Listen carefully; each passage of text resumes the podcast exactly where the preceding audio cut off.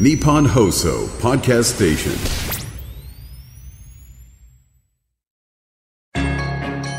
番組アンバサダーの市川團十郎白猿です。このコーナーは毎回一人の障害者アスリートチャレンジドアスリート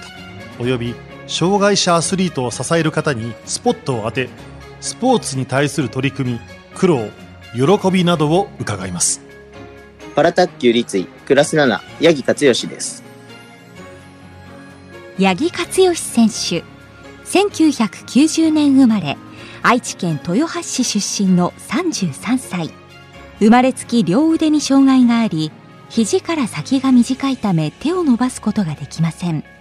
中学1年生から卓球を始め豊富な運動量を武器に国内外の大会で活躍。立ってプレーするクラスで2番目に障害が重いクラス7で戦い2021年東京パラリンピックにも出場しました。去年中国の広州で行われたアジアパラ競技大会男子シングルスで東京パラリンピックの金メダリストを破る活躍を見せ優勝。パリパラリンピック出場内定を勝ち取りました。八木選手は先天性両頭骨欠損症のため両手が短く肘もまっすぐ伸ばすことができません。物は持てますね。ちょっと握力も少ないってことなので、重いものもちょっと限界はあるっていうのはあるんですけども、まあまあ、でもそんなに日常生活でほとんど困らない程度の障害ですね。八木選手は小学校まで水泳やサッカーなど足だけでもできるスポーツに取り組んでいましたが中学生になると卓球を始めましたサッカーもやってたんですけども、やっぱこけた時にやっぱ受け身ができなかったりとかってするので、まあとにかく怪我をしにくいスポーツ何かなと思った時に卓球部っていう部活があったので、卓球にしました。手を伸ばせないハンデをどうカバーしているんでしょうか？僕は足は普通の障害もなく普通なので、とにかく足動かせればなんとかなると思って、ずっとフットワークをメインにずっと練習をやってますね。スマッシュはどうやって打っているんでしょうか？ちゃんとグッて握れない分、まあ普通の選手よりは力は伝わりにくいと思うんですけど、まあとりあえずまず握れるので、まあなんとかスピードボールは最低限打てるかなと思ってますね。最初どうやって卓球の練習を始めたんでしょうか？まずパラ卓球知ったっていうのはインターネットで知って、あ、こういう世界もあるんだなっていう、それが高校3年生の時ですね。で、まあ進路も考えてましたし、僕は商業高校でしたので、就職もできたし、進学もできたって中で、そういうパラの卓球があるっていうことをインターネットで知りまして、じゃあちょっとそれをやってみようと思って、地元にそこそこ強い大学がありましたので、じゃあそこに入ってちょっとやってみようっていうことになりました。八木選手が初めて出場したパラ卓球の大会はパラ卓球の全日本にあたる、あの、まあ、今ちょっと名前は変わったんですよ。前身の大会のそのクラス別大会、国際別クラス大会っていうのに、大学1年生の時に出て、その時に2位になって、お意外とできるんだなっていうのを感じましたね、その時には。その頃からパラリンピックを意識していたんでしょうか？その時は全然なくて、まあ、とりあえずは、まずここの全日本で1位になろうっていうのをまず目標にして、まあ、大学の1年は2位でしたけども、次の大学の2年で優勝することができて、どうしようかな、まあ、パラ出るかな、出ないかなっていう、目指すかなっていうのは全然まだ考えてはなかったですね。大学時代の指導者はいや、全然僕は、あの、今の今まで全然指導者っていうものもいなく、いろんな選手のプレーを見たりですとか、最近はあの、YouTube もあるので、YouTube でいろいろ、あの、体の使い方だったりとか、卓球以外のところでもいろいろ見たりして、自分に合う合わないっていうのを判断しながら、えっ、と、日々模索してるって感じですね。八木選手は大学卒業後の2015年初めて日本代表に選出国際大会でデビューしました自分が本当に何をしなきゃいけないのか。もうすぐ16年はリオだったんで、それに向かってどうするかってことばっか考えたので、特にリオに向けて必死だったっていう印象ありますね。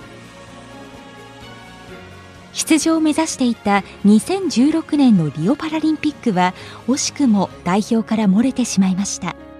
世界ランク20位ぐらい、確か20番ぐらいまであと5、6人上行けば行けたところで、まあゼロからのスタートだったので、1年でそこまで上がったっていうのは、自分の中では、まあある程度納得はしてたとこでしたね。まあその2015年はもう本当に8大会出て、とりあえず出れる大会出ようっていう形でずっと出ていましたけども、じゃあ2020年東京パラに向けて何をすればいいかっていうのは、あの、まずは大きい大会、キーとなる大会っていうのを必ず出場して、そこで必ずポイントを抑えようっていうことで、まあ本当に4年、え、2016年から2019年までのまずスパンを考えて、え、どうやったら東京に出れるかってことを考えて行動はしてましたね。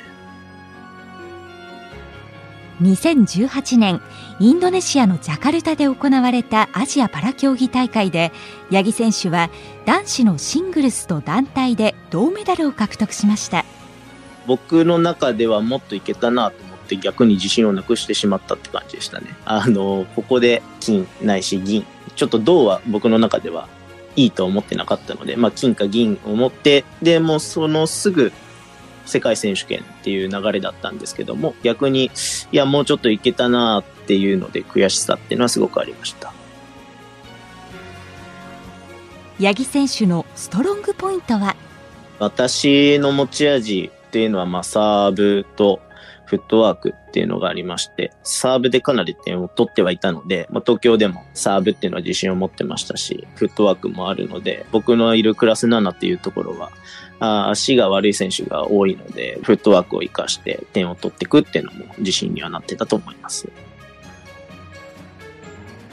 そのフットワークを鍛えるため、どんなトレーニングをしているんでしょうか？瞬発性というところを重視してるので、普通にやる筋トレとは違って、体を動かすっていうことに関しては古武術っていうものを取り入れて、どうやったら少ない力で大きな力を出そうっていうことにフォーカスして、トレーニングといいますか考えたり、ピラティスっていうことで体を整えて、大きな力を出す、出していこうということをずっと試行錯誤しながらやってますね。古武術っていうのは本当に体の抜きですとか、地面の力を使ってこう、ボールに力を伝えていくっていうことだったりとか、体の使い方、そういうのがいろいろ YouTube だったりとか流れてるので、そういうものをこう、うまく使いながら、あの、卓球に落とし込むってことですね。僕は本当に、あの、どんだけ遅くてもいいので、自分が納得した上で一つ一つやっていくっていうのが好きなのかなっていうふうには思ってます。1年延期の末2021年に開催された東京パラリンピック出場が内定した時の心境は？内定はランキングって形世界ランキングって形で内定をいただいてその時はまあコロナでその1年延びてとりあえず東京出れてほっとしたなっていうのがありましたと同時に東京やるのかっていう のも心の中ではちょっとありましたね。大会前の目標は？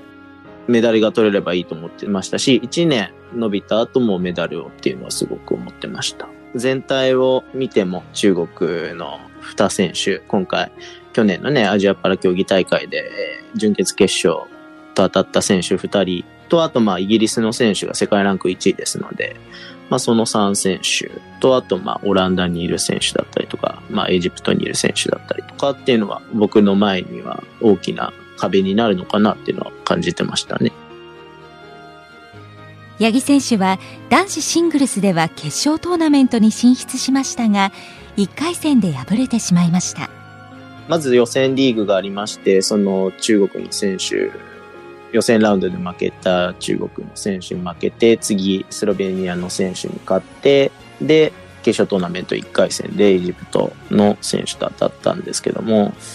正直やれることは自分の中でやったので、まあ次、じゃあ団体戦向けてどうしようかなっていうのは、自分の中でとりあえずその東京パラでシングルっていうのはやりきった部分があったので、まあ団体じゃあ井上選手とじゃあどうやって戦おうかなっていうのはもうすぐ話はしてましたね。男子団体では井上正親選手とダブルスに出場。井上選手とペアを組むとき、八木選手の役割は井上選手は、えっと、両足が障害を持っている選手なので、フットワークができない分、僕が動いて拾う、ないし、チャンスボールは打ってくるという形で、どちらかというと井上選手がつなぎ、僕が決めるって感じな役割分担してましたね。男子団体ダブルスはブラジルと戦い日本は第2ゲームを奪いましたが第3ゲームを落として敗北チームも敗れましたもうずっと競ってる相手だったのでまあ本当にどう転ぶかっていうのは全然わからなかったですね。東京パラリンピックで印象に残ったことは？パラリンピックは本当に無観客っていうこともあって普段のそのパラリンピックではない環境の中でしかも自国開催で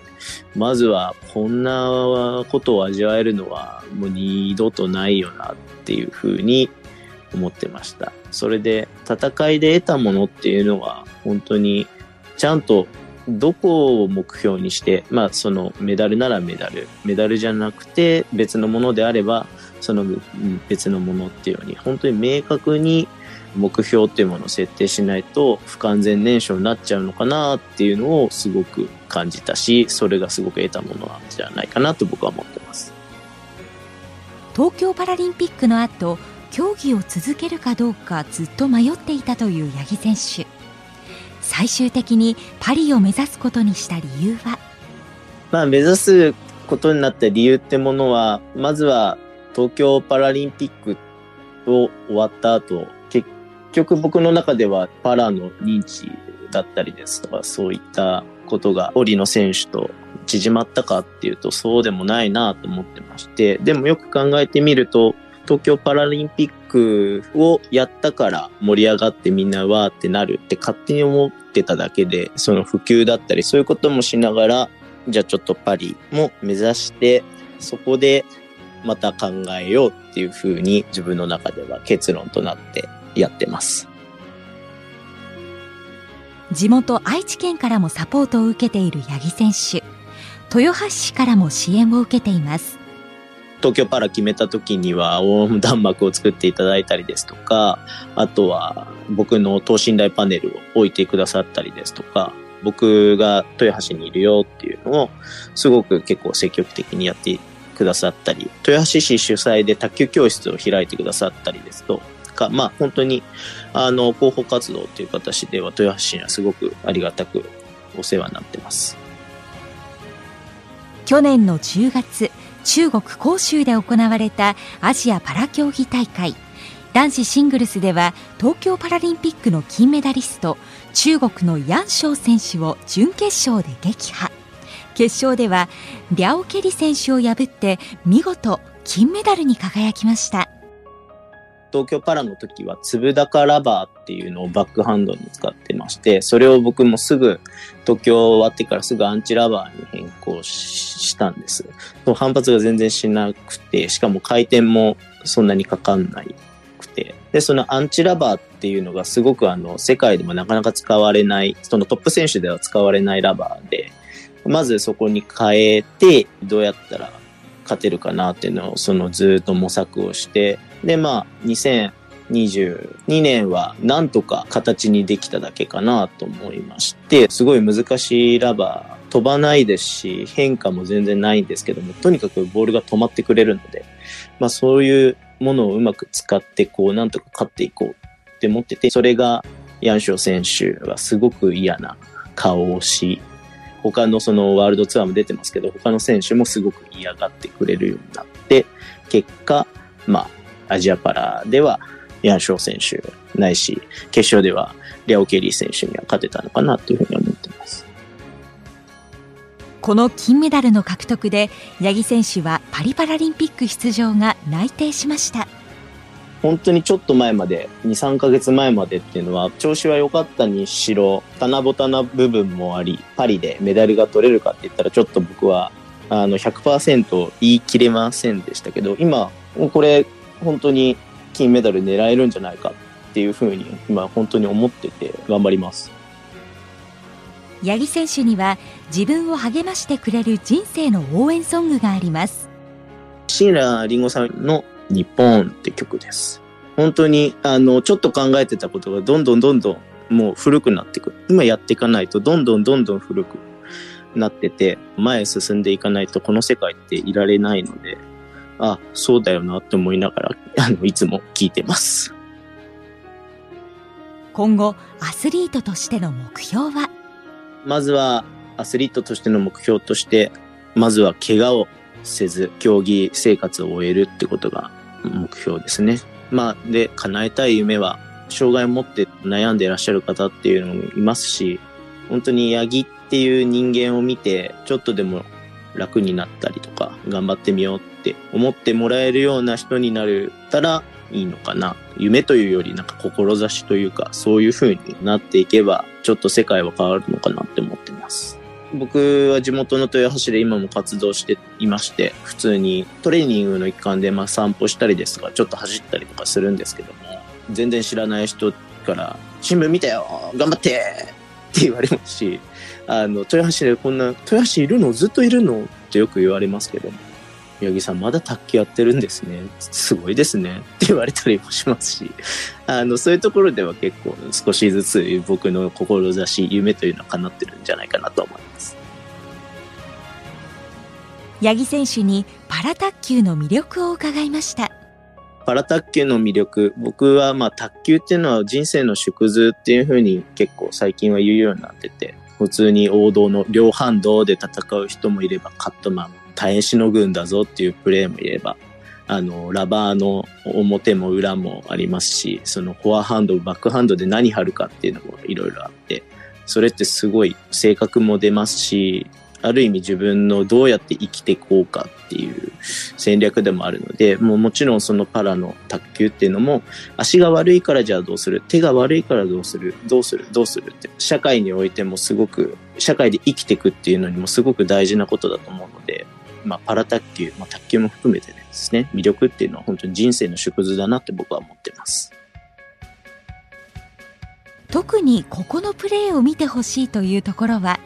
私に関してでは、あの、やっぱり手が短いので、すごいフットワークめちゃめちゃ動いてます。なので、あの、頑張って、ちょっと手を伸ばしても伸ばしきれないところを見て、もうちょっと私、僕頑張ってみようかなっていうふうに思ってほしい、注目してほしいところですね。で、またそのパラの卓球を見るところで注目してほしいっていうのは、やはり足の悪い選手はどうやってやってるんだろうな。車椅子座ってても手の悪い選手はどうやってやってる。体幹効かない人はどうやってやってるっていうのはちょっと見てると、なんか体の動きってすごいいっぱい動き、やってる選手は必死なんですけども、あの、面白い動きっていうのがいっぱいあるので、そういうのを見て、なんか自分のこういう動きがあったらいいのかなって普通の日常生活も含めですね、発見があれば見てる意味があるのかなっていうふうに思ってます。